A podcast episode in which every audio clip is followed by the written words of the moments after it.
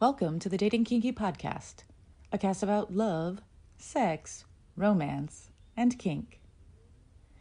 Earlier this year, I was accused of carrying tales about someone, talking negatively to ruin their reputation.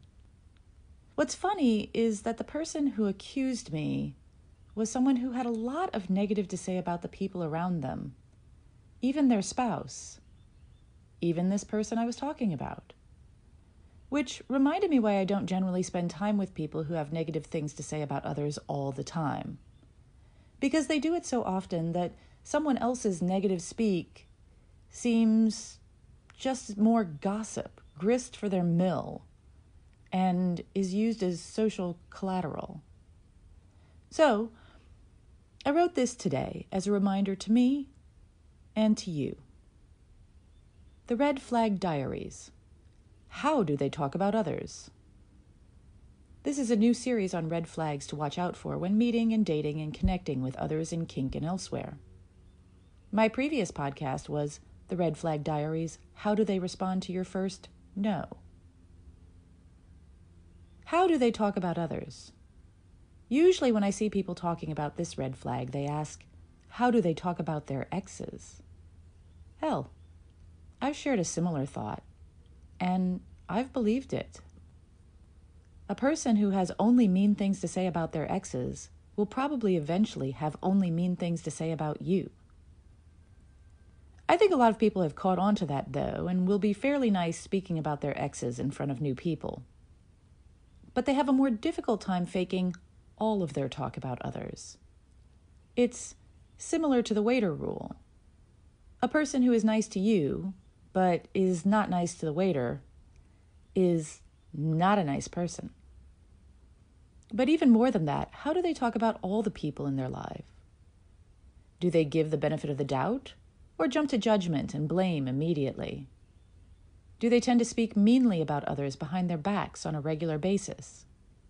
Do they gossip and search for the worst in people?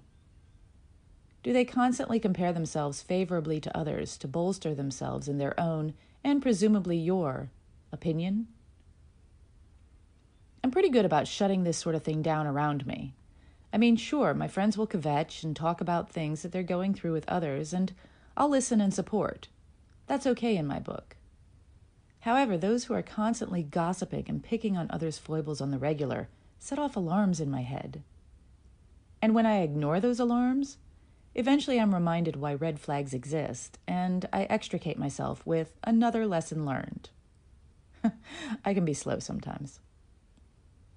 Thing is, not only does how a person talk about others tell you a lot about how they will talk about you, in good times and bad, but it also informs how they will see you and interpret your actions and words.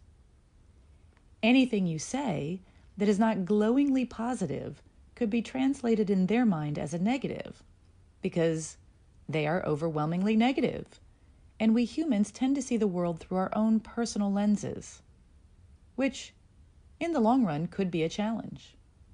Unless you are, of course, one of those people yourself. Thank you for joining me today. I welcome your thoughts or questions. Just send me a voice message with feedback.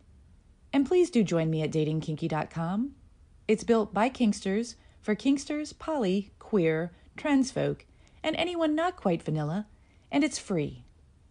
Find me on FetLife as Nookie Notes, and on Twitter, Pinterest, YouTube, Facebook, and Medium as Dating Kinky. Have a kinky day, and I'll catch you next episode.